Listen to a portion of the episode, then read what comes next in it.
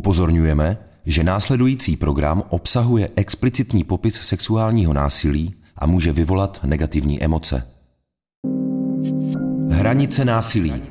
Šest skutečných příběhů o překročení hranic. O podobách sexuálního násilí a cestách ven z toxických vztahů. Hranice násilí. Podcastová série Tání Zabloudilové na rádiu Wave.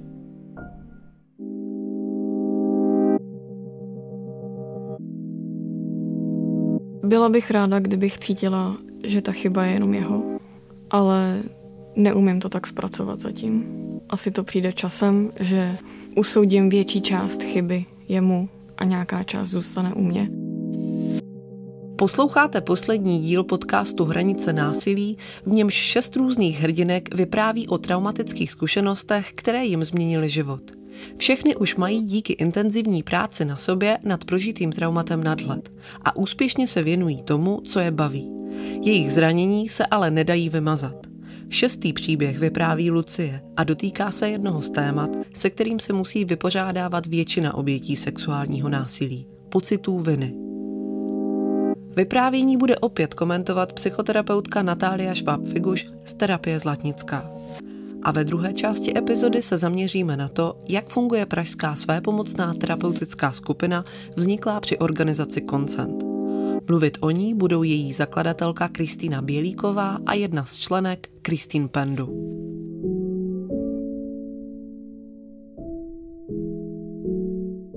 Bylo mi čerstvě 16 let, byla jsem v prváku na střední a v podstatě jsem neměla skoro žádný koníčky, protože jsem si připadal hodně jako introvert a lidi se mnou moc se nebavili, nepočítali se mnou do party a tak.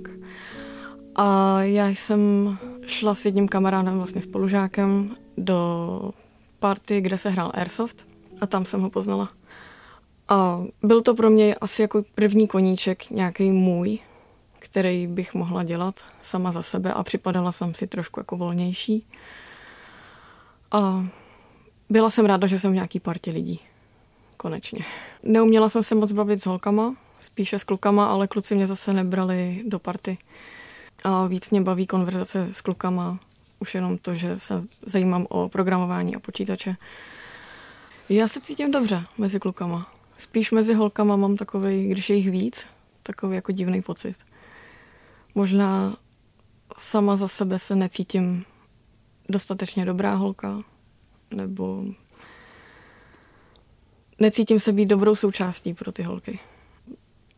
Vlastně mě někdo nechtěl, nikdo se mnou nechtěl chodit. Když jsem chtěla potom ještě na začátku prváku někoho, tak mě odmítali, takže pro mě tohle byl ten první kluk, který o mě měl zájem, který projevil, že jo, tebe chci, prostě chci, aby si se mnou chodila a jsem šťastný což bylo super. Byl to skvělý pocit se takhle cítit, že někdo má zájem. On byl o tři roky starší, takže mi připadal jako autorita. Bylo to ale skvělý. Ten první rok to bylo úžasný, nosil mi kitky, různé dárky, šperky. Byl pozorný, dělali jsme hodně věcí spolu, představil mě svým kamarádům, takže jsme měli různé jako sešlosti svoje. Takže jsem se cítila fakt být jako celek nějaký party. Asi ta autorita a to, že ho tam všichni znali. Asi mám nějakou slabost pro tyhle ty typy. Líbí se mi, když ten člověk má prostě nějaký respekt u ostatních.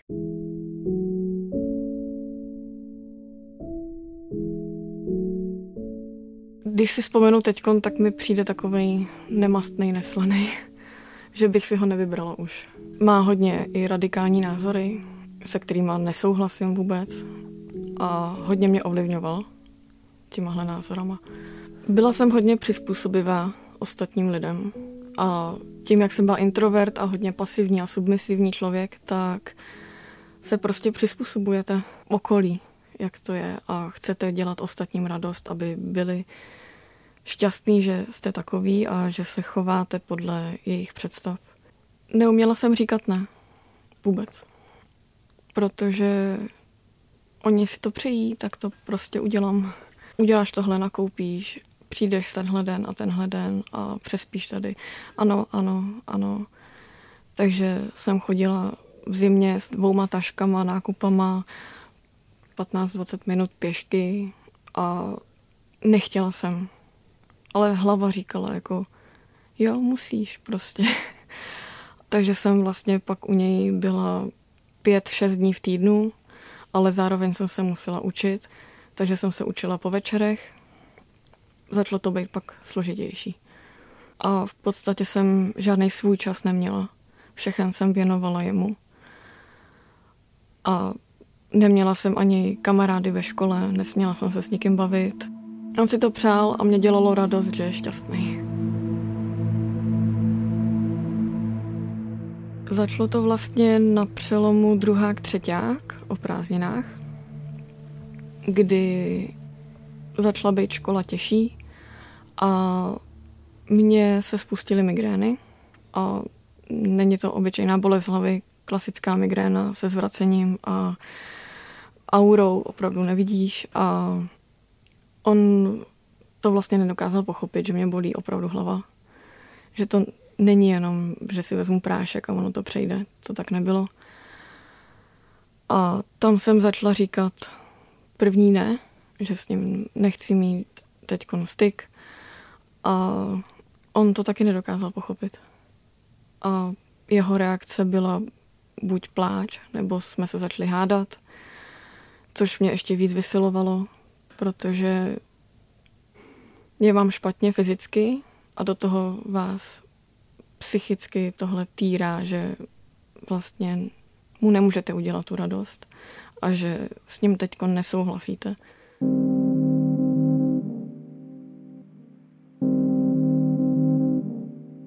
Lucie se popisuje jak takový pleaser, jak někdo, kdo dělá ostatním radost a má z toho radost.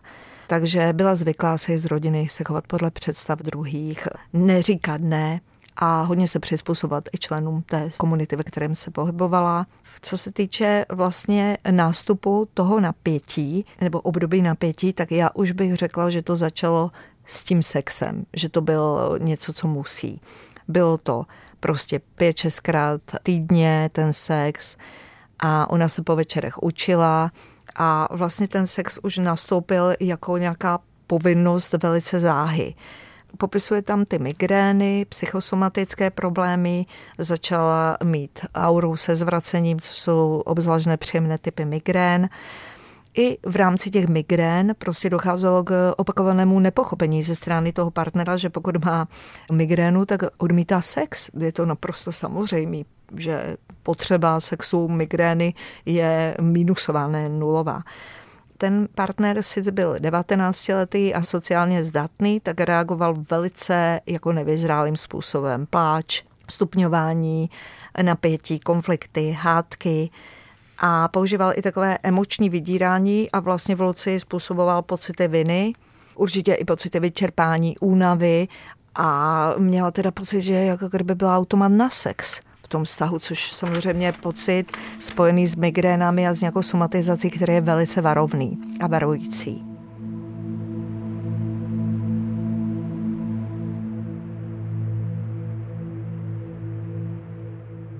Vzpomínám, že jsem byla jako robot že už jsem to všechno dělala automaticky a začala mě unavovat a jeho reakce. Tak abych tomu předešla, tak jsem prostě přestala říkat ne a už jsem nic neříkala. A on to bral jako souhlas, kdy mu nepřišlo teda divný, že jsem občas usnula před začátkem, to on mě začal třeba líbat a já jsem z ničeho nic usnula, ani si to nepamatuju. A neříkám, že pokračoval, to určitě ne, ale byl naštvaný, že jsem usnula. A já jsem si připadala strašně, protože já jsem udělala tu chybu teď. Já jsem usnula vlastně. A to je špatně. To nemůžu. Takže moje tělo fyzicky selhávalo v tom, co já mám dělat, co musím dělat, aby on byl šťastný. Já si vzpomínám tak na tři situace, já jsem hodně těch věcí vytěsnila, nebo prostě jsem je zapomněla. Jedna z těch situací bylo, že jsem se probudila vlastně do puštěného porna. Mě nevadí, když chlap kouká na porno, ale já jsem spala přímo vedle něj a pak mi tvrdil, že mu to má pomáhat. Já jsem si připadala blbě, že on musí kvůli mě dělat takovýhle oběti. I chodil třeba do studené sprchy, aby mi ukázal, jak moc trpí kvůli mě, že s ním nechci spát. Mně přijde, že to nemyslel špatně, nebo, nebo nevím, jak to mám vnímat. Jestli on tím manipuloval ten pohled na to, nebo ne, jestli to nevěděl, že to je nějaká manipulace. Druhá ta věc byla, když jsem spala a on mě probudil tím, že na mě začal sahat. Já jsem dělala, že spím dál.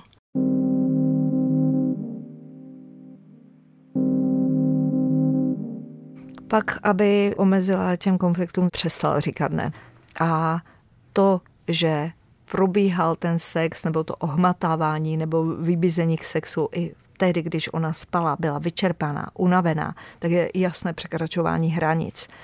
Cítila opakovaně pocity selhání, on byl naštvaný, bolela jí hlava, prostě cítila tu vinu, ale opakovaně tam vzpomíná, jak se třeba probudila do zaplého porna.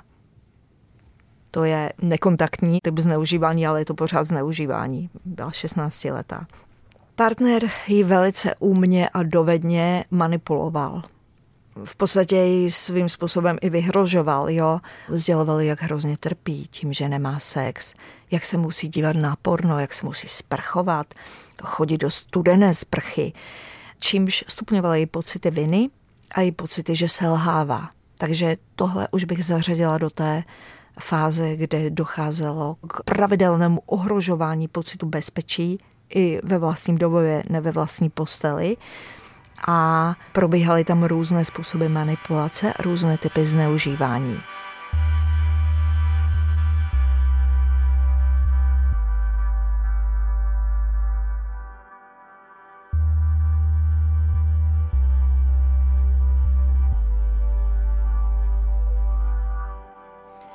To třetí vlastně byl ten Valentín, kdy on mi týden předtím koupil černý nadkolenky a takový prádlo a chtěl, abych si to vzala na sebe.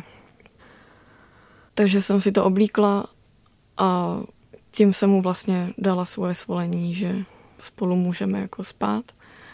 A on mě svázal ruce ke křeslu, protože měl rád takovéhle věci. A já jsem nic neříkala, jenom jsem potichu brečela a čekala, než to skončí. Mám v hlavě nastavený, že když jsem s nějakým partnerem, tak ho prostě nebudu nikde pomlouvat. To je prostě problém mezi mnou a tím partnerem a někdo jiný by to neměl vědět. A mně nedocházelo, že tohle může být tak velký problém. Takže nikdo to nevěděl, všichni si mysleli, že jsme šťastní, že to všechno funguje a já jsem se styděla někde něco říct. Já jsem si připadala, že se mnou je prostě něco špatně, že já mám nějakou chybu a proto s ním nechci spát, proto mě bolí hlava a jsem vlastně fyzicky nemocná. Mně přišlo, že on to řešil tak, že u mě je chyba a že já s tím musím něco dělat.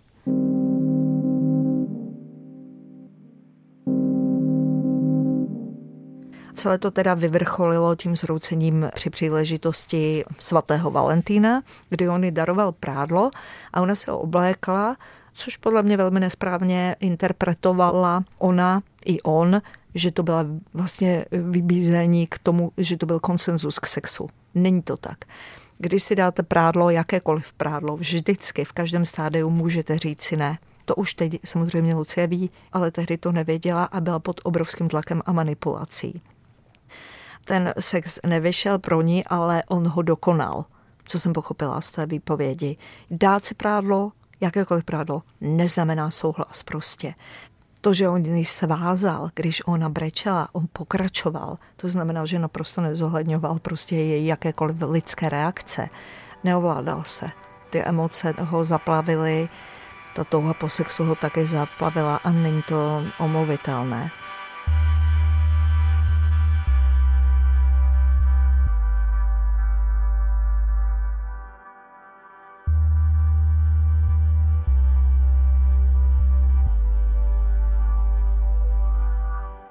Tři měsíce potom, co se tohle začalo dít, tak jsem měla oboustranný herpes. Prostě jsem asi nevnímala, že to tělo se brání. Věděla jsem to, ale nepřipustila jsem si to, že to je kvůli tomuhle. Byly to takové stavy bez nálady a víte jenom, že ten váš úkol je dělat toho druhého šťastným.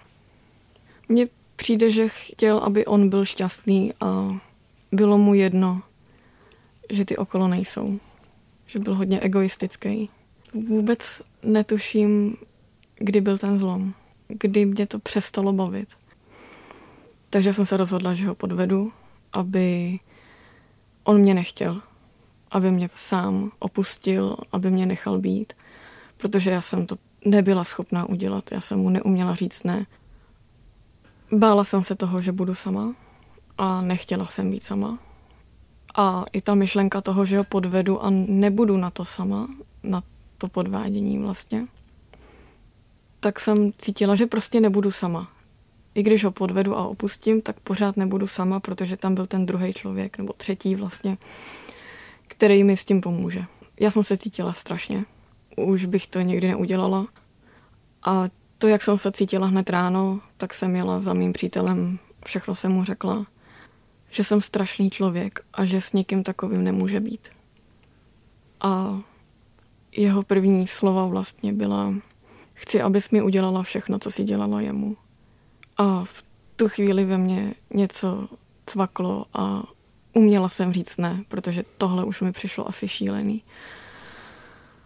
A on jak se choval celou tu dobu, kdy jsme se vlastně rozcházeli, ono to trvalo asi hodinu, dvě, tak se choval šíleně. Vůbec bych neřekla, že to je normální člověk. Vyváděl, skákal do zdí, fakt úplně šílený. A mně se ulevilo konečně. A až postupem času jsem to říkala více a více lidem.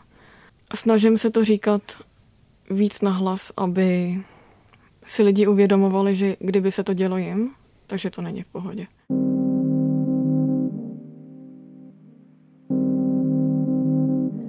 Je pochopitelné, že Lucie nic nikomu neřekla. Byla introvertka, je introvertka, převažovaly tam pocity studu, pocity, že je to její chyba, je její vina.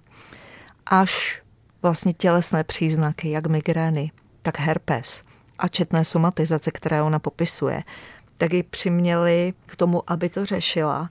Řešila to nevěrou, což samozřejmě není úplně vyzrálý způsob řešení, ale já si myslím, že byla v takové slepé uličce, že jí nenapadlo nic jiného, jenom že když ho podvede, tak vlastně on ji nechá a nebude jí pak vyhrožovat, nebudete pak citově vydírat, pokud by ho nechala ona a rozešla se s ním.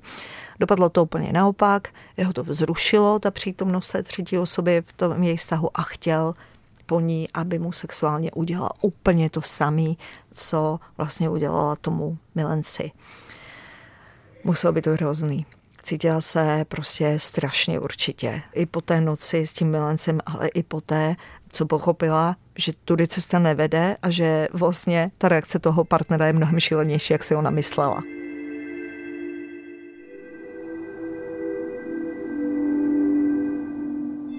My jsme ho řešili asi dvě terapie jenom, ale hodně mi pomáhá si uvědomovat, jaká nesmím být. Že jsou tam ty tendence, že taková jsem, že neumím říkat ne. Možná jsem až někdy hodně radikální a říkám ne, nebo si říkám, co si opravdu myslím a lidi to nechtějí slyšet. Může to být i pravý opak prostě toho, jaká jsem byla a jaká nechci být takže se to snažím korigovat do nějaký únosné míry. Je tam hodně vidět to, že na mě má vliv ta autorita toho člověka. Že mi dělá dobře, když někdo s tou vyšší autoritou a lidi ho znají, má pro mě vyšší kontaktní cenu než někdo jiný. Hodně mi pomohlo, že jsem to řekla nějaký objektivní osobě, nestraný, a tam bylo to uvědomění, kdy ta objektivní osoba řekne, že to je definice znásilnění.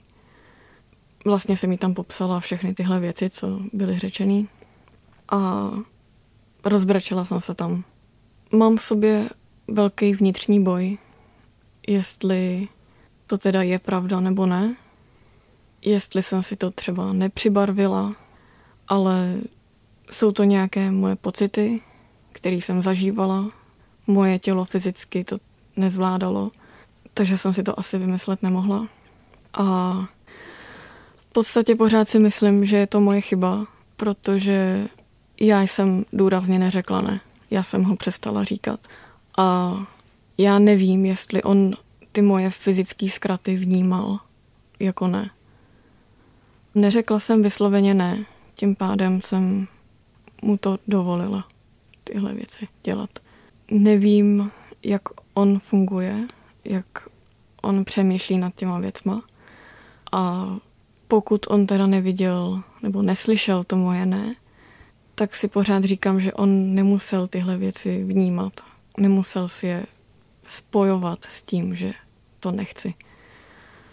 Tím pádem by to nebyla jeho chyba, protože ta druhá osoba neřekla ne a já jsem si toho nevšiml, že je něco špatně.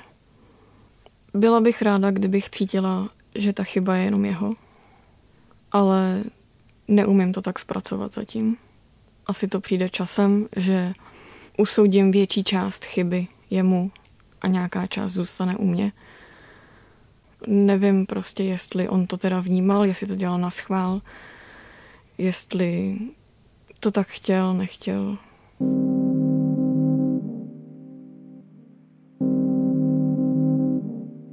A v každém případě to, co popisuje, tak bylo znásilnění, což je velmi důležité, protože doteď má určité pocity viny, pocity vlastního selhání a někdy v tom popisu trochu stojí na straně toho pachatele, ale je to zcela normální.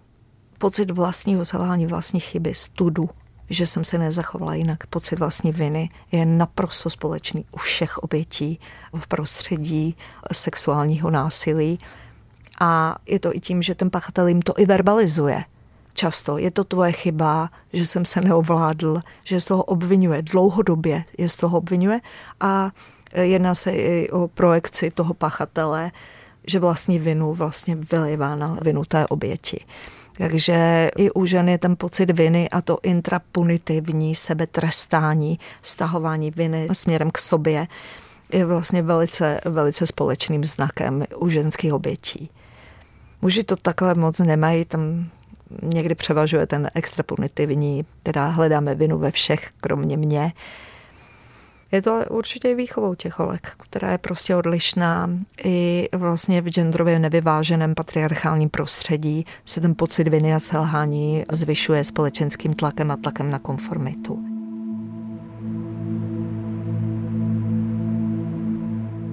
Někdy mám problém intimním životě, že se mi různýma dotykama vybaví ty staré věci a třeba jenom stuhnu a nevím, na co mám myslet, mám bílo v hlavě a neumím přemýšlet a moje obrana na to jsou vtipy.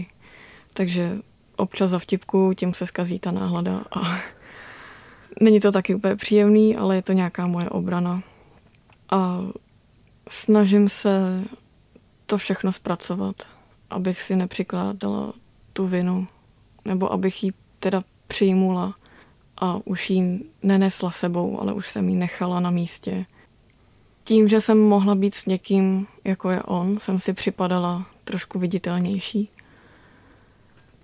Ale když to srovnám s dneškem po osmi letech, tak jsem našla sama sebe. Vím, kdo jsem, co mě zajímá.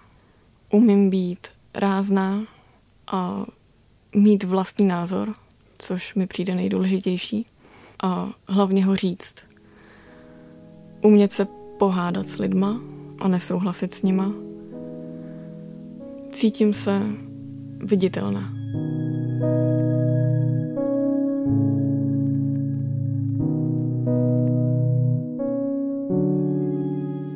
Trvalo mi to ještě tři roky potom, co jsem se s ním rozešla. Protože jsem měla ještě nějaký dva vztahy, ty byly hodně taky dominantní vůči mě. A až když jsem byla sama, tak jsem začala objevovat, kdo jsem. A přišla jsem na to, že pokud chci s někým být, musím být připravena na to být sama. Jinak budu uvězněná v tom vztahu, ve kterém nechci být. Když o tom mluvím s někým, kdo je trošku víc okolí, přátelé, a nejsou mi tak blízcí, ale tak hodně o tom neúplně vtipkuju, ale beru to hodně s humorem, abych nadlehčila tu situaci. A vím, že jsem na ně nedala žádný velký břemeno, ale že to ví, že prostě jsou obeznámeni s tím, že se něco takového dělo a že ví, že to není v pohodě. Takže pro mě je to zase informace, že se to těm lidem nebude dít. Nechci, aby to, co jsem zažívala já, nebo to, co vlastně tady zažívá asi každá desátá žena, aby to zažívali, protože to není jenom psychický, je to opravdu fyzický zdraví toho člověka a ty lidi žijou v neštěstí, nemůžou se někomu svěřit, mají strach a já přesně vím, jak se cítí.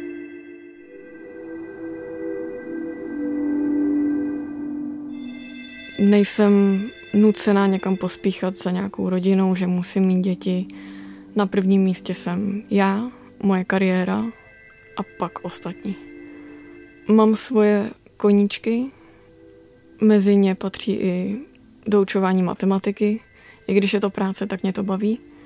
Snažím se teď hodně číst, na co nebyl čas. A snažím se objevovat všechny možnosti, co můžu zkusit. V tom vztahu s tím bývalým přítelem mi pořád opakoval, že se těší, až budeme mít rodinu. A já jsem chtěla jít studovat vysokou školu. Byla škola ve Stříbře a on nechtěl, abych někam jezdila, abych šla na vysokou. Což bylo už nějaké ovlivňování mojí budoucnosti, kdy on chtěl tu rodinu, těšil se na ní. A tímhle obrazem, tou představou mě taky ovlivňoval.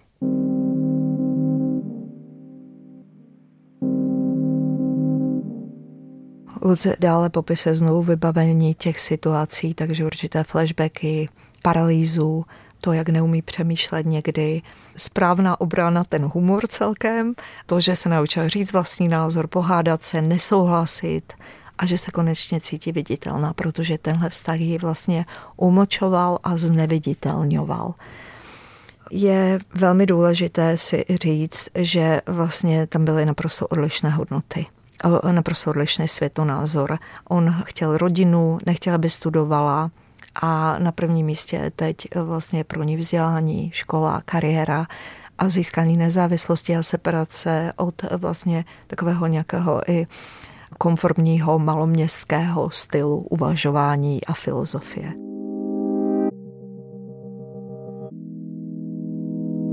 Slyšeli jste vyprávění Lucie, které komentovala psychoterapeutka Natália Schwab-Figuš.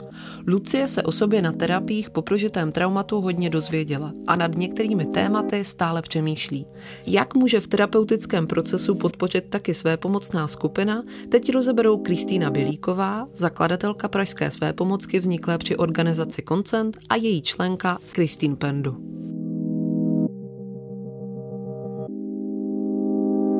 Mi bylo strašně líto slyšet, jak nejistá Lucie se cítí.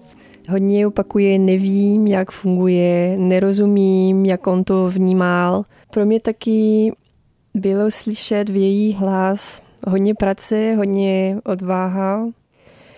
A velmi často lidí nerozumí nebo nejsou schopni měřit, jak moc úsilí a jak moc práce na sebe to znamená pro nás být schopni o tom mluvit, to sdílet. To mě hodně dojelo. Říká Kristýn Pendu a pokračuje Kristýna Bělíková. Když jsem to poslouchala, tak jsem jí hrozně chtěla ubezpečit o tom, jak moc normální to, co říká, je, to, co cítí, jak už jsme to tolikrát slyšeli na své pomocné skupině, která funguje přes čtyři roky a mám pocit, že takovéhle příběhy jsou tam pořád a pořád takovéhle mm. přicházejí a tyhle ty pocity se tam hodně opakují a chtěla bych, aby Lucie slyšela, že ne, že to není její vina, ale že je normální se cítit, jakože je to moje vina. Že tyhle ty pocity jsou úplně přirozené. Do své pomocné skupiny může přijít kdokoliv, kdo na svoje trauma nechce být sám a potřebuje najít jiné lidi se stejnou zkušeností jak to tak pozoruju, tak nejčastěji do té své pomocné skupiny vlastně chodí ženy v takové fázi, kdy si uvědomili, že se jim něco opravdu špatného stalo. Třeba proč říkám, že si neuvědomují, že to bylo znásilnění nebo zneužívání je právě kvůli tomu, že už tak jako cítí, ale třeba to nejsou schopné ještě říct. Ještě si to nejsou schopné úplně plně přiznat, řekněme. Takže se často dostáváme do situace, kdy ženy přicházejí do své pomocné skupiny a říkají, něco špatného se mi stalo, ještě to nedokážu říct nahlas a pracujeme tam třeba půl roku na tom, aby to řekli. Aby to vlastně zvládli vůbec tu tíhu toho si přiznat to, že to, co se jim stalo, bylo znásilnění nebo mhm. zneužívání. Mm-hmm. Takže dostávají se k nám i ženy, které ještě nejsou na tom tak, že by o tom byly schopné pořád mluvit. Jsou ženy, které k nám přijdou a třeba tři měsíce mlčí a nic neříkají, jenom poslouchají ostatní a já od nich sama jsem třeba potom zjišťovala, jestli to je jako v pořádku pro ně tam takhle být a poslouchat to.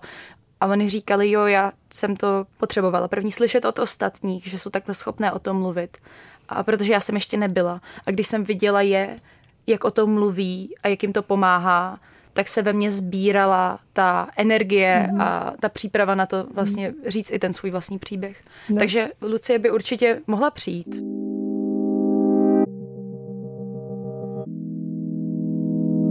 Já myslím, že to je velmi intimní proces, kdy člověk přijde nebo nepřijde, protože, jak Kristina to řekla, velmi krásný, nemáme všichni tu stejnou rychlost, na který rozumíme, co se stalo. A jeden z největší nepřítel, který máme, to je ta neskušenost, protože když tu násilí je naše jako například přívní zkušenosti, sexuální zkušenosti, to trvá hodně času, protože se uvědomíme. Já jsem ráda, že ten Lucin příběh tady zaznívá s tím, že říkáme, takové ženy chodí do své pomocné skupiny, protože mnoho mnoho žen, které začaly chodit na naši své pomocnou skupinu, mi říkalo, já jsem šla k vám do toho čtvrtého patra a v druhém jsem se zastavila a rozhodla se odejít, protože jsem měla pocit, že to, co se mi stalo, vůbec není tak hrozný, jako to, co tam řešíte na té skupině. A teď tady sedím a vidím, že jste zažívali stejné věci. Jsem hrozně ráda za příběh Lucie, který je sice strašný a je mi moc líto, že něco takového musela prožít, ale jsem ráda, že ho sdílí, protože mm-hmm. víc lidí si potom uvědomí, že to, co se jim stalo, bylo znásilnění, což je nepříjemné, ale zároveň to znamená, že si uvědomí, že si zaslouží pomoc. Mm-hmm. A to je ta nejdůležitější část toho. Své pomocnou skupinu může založit každý, kdo je připravený ji vést podle určitých pravidel. Kristýna Bělíková je studentkou psychologie. Odbornost ale není podmínkou. Své pomocná skupina je takový podpůrný systém, je to skupina, která se obdobně jako terapeutická skupina setkává pravidelně, má nějaká svá vnitřní pravidla, která se musí dodržovat a akorát místo toho terapeuta nebo terapeutky, který nějakým způsobem vede to sezení profesionálně, odborně, tak je tam facilitátorka nebo koordinátorka, která dělá takovou, řekněme, moderátorku toho sezení. Zajímá se o to, aby se dostalo nějakým způsobem prostoru pro všechny, kteří chtějí mluvit, vysvětluje třeba nějaká pravidla, vítá nové členky a podobně, což jsem já vlastně s tím, že jsem tu skupinu založila. A jsem tam to facilitování té skupiny, moderování si dělíme i mezi sebou, protože skutečně ta skupina nefunguje jakkoliv hierarchicky. Já tam neplním žádnou roli terapeutky. To léčení, ta terapie probíhá tím, že si tam sdílí lidi svoje zkušenosti a pomáhají si navzájem.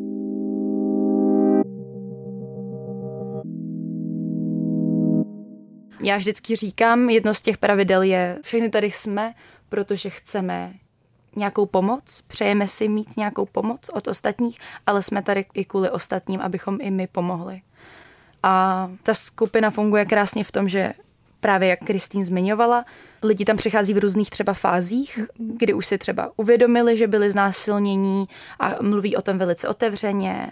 Někdo je na tom poměrně třeba psychicky špatně a potřebuje velkou oporu a někdo už tam chodí třeba rok a půl nebo už je to dlouho po tom, co si to téměř vyřešila a může tím pádem pomáhat hodně ostatním a to i jí může pomáhat protože je důležité najít nějaký smysl v tom, co se mi stalo a přetvářet to nějakým způsobem, něco dobrého.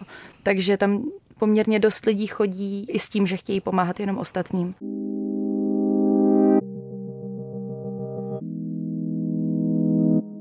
Si řekla, že možná mm, se potkáme s holky, který zažili něco podobné. Já bych řekla to trochu jinak, že možná jsme zažili něco úplně jiného, ale cítíme se stejně. A ty pocity tady se potkávají, že to nejsou ty olympiáda, že to máš hůř, já to mám hůř, protože všichni se cítíme špatně, protože všichni jsme tady.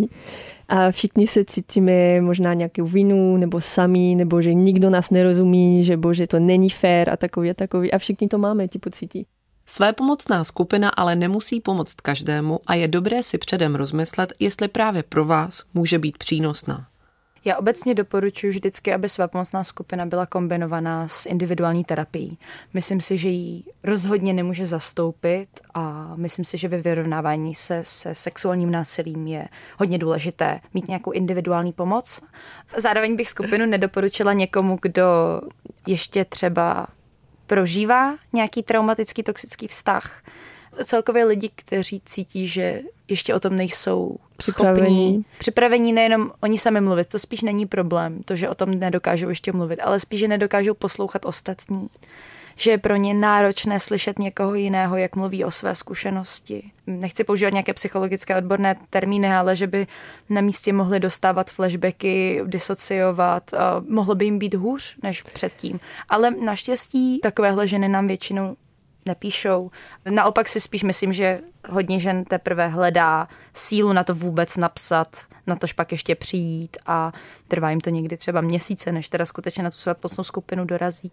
Někdo na to má povahu a někdo chce hodně sdílet a potřebuje hned začít s tím sdílením a potřebuje mluvit s lidmi o tom a někdo si tuhle tu cestu hledá díl a fakt se mi stalo jenom asi dvakrát, že na skupinu přišel někdo, pro koho jsem cítila, že to opravdu, opravdu vůbec nebylo přínosné. Ta skupina je skvělá v tom, že pro členky je zadarmo a je otevřená, takže když je volná kapacita, tak se kdokoliv může přidat, ale taky kdokoliv může kdykoliv odejít.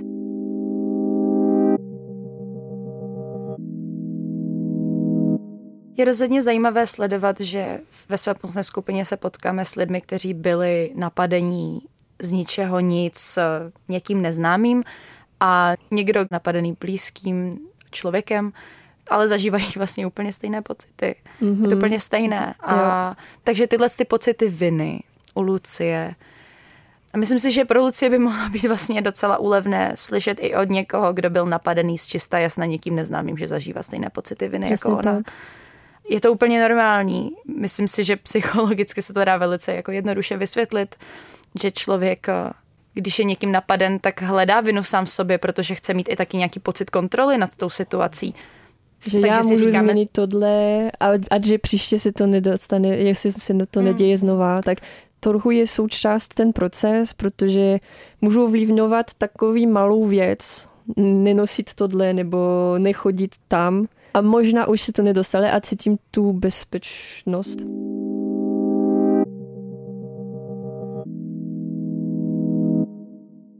Nakonec je důležité tyhle ty pocity nepotlačovat, ale spíš se nad nimi zamyslet a právě moc třeba s někým probrat.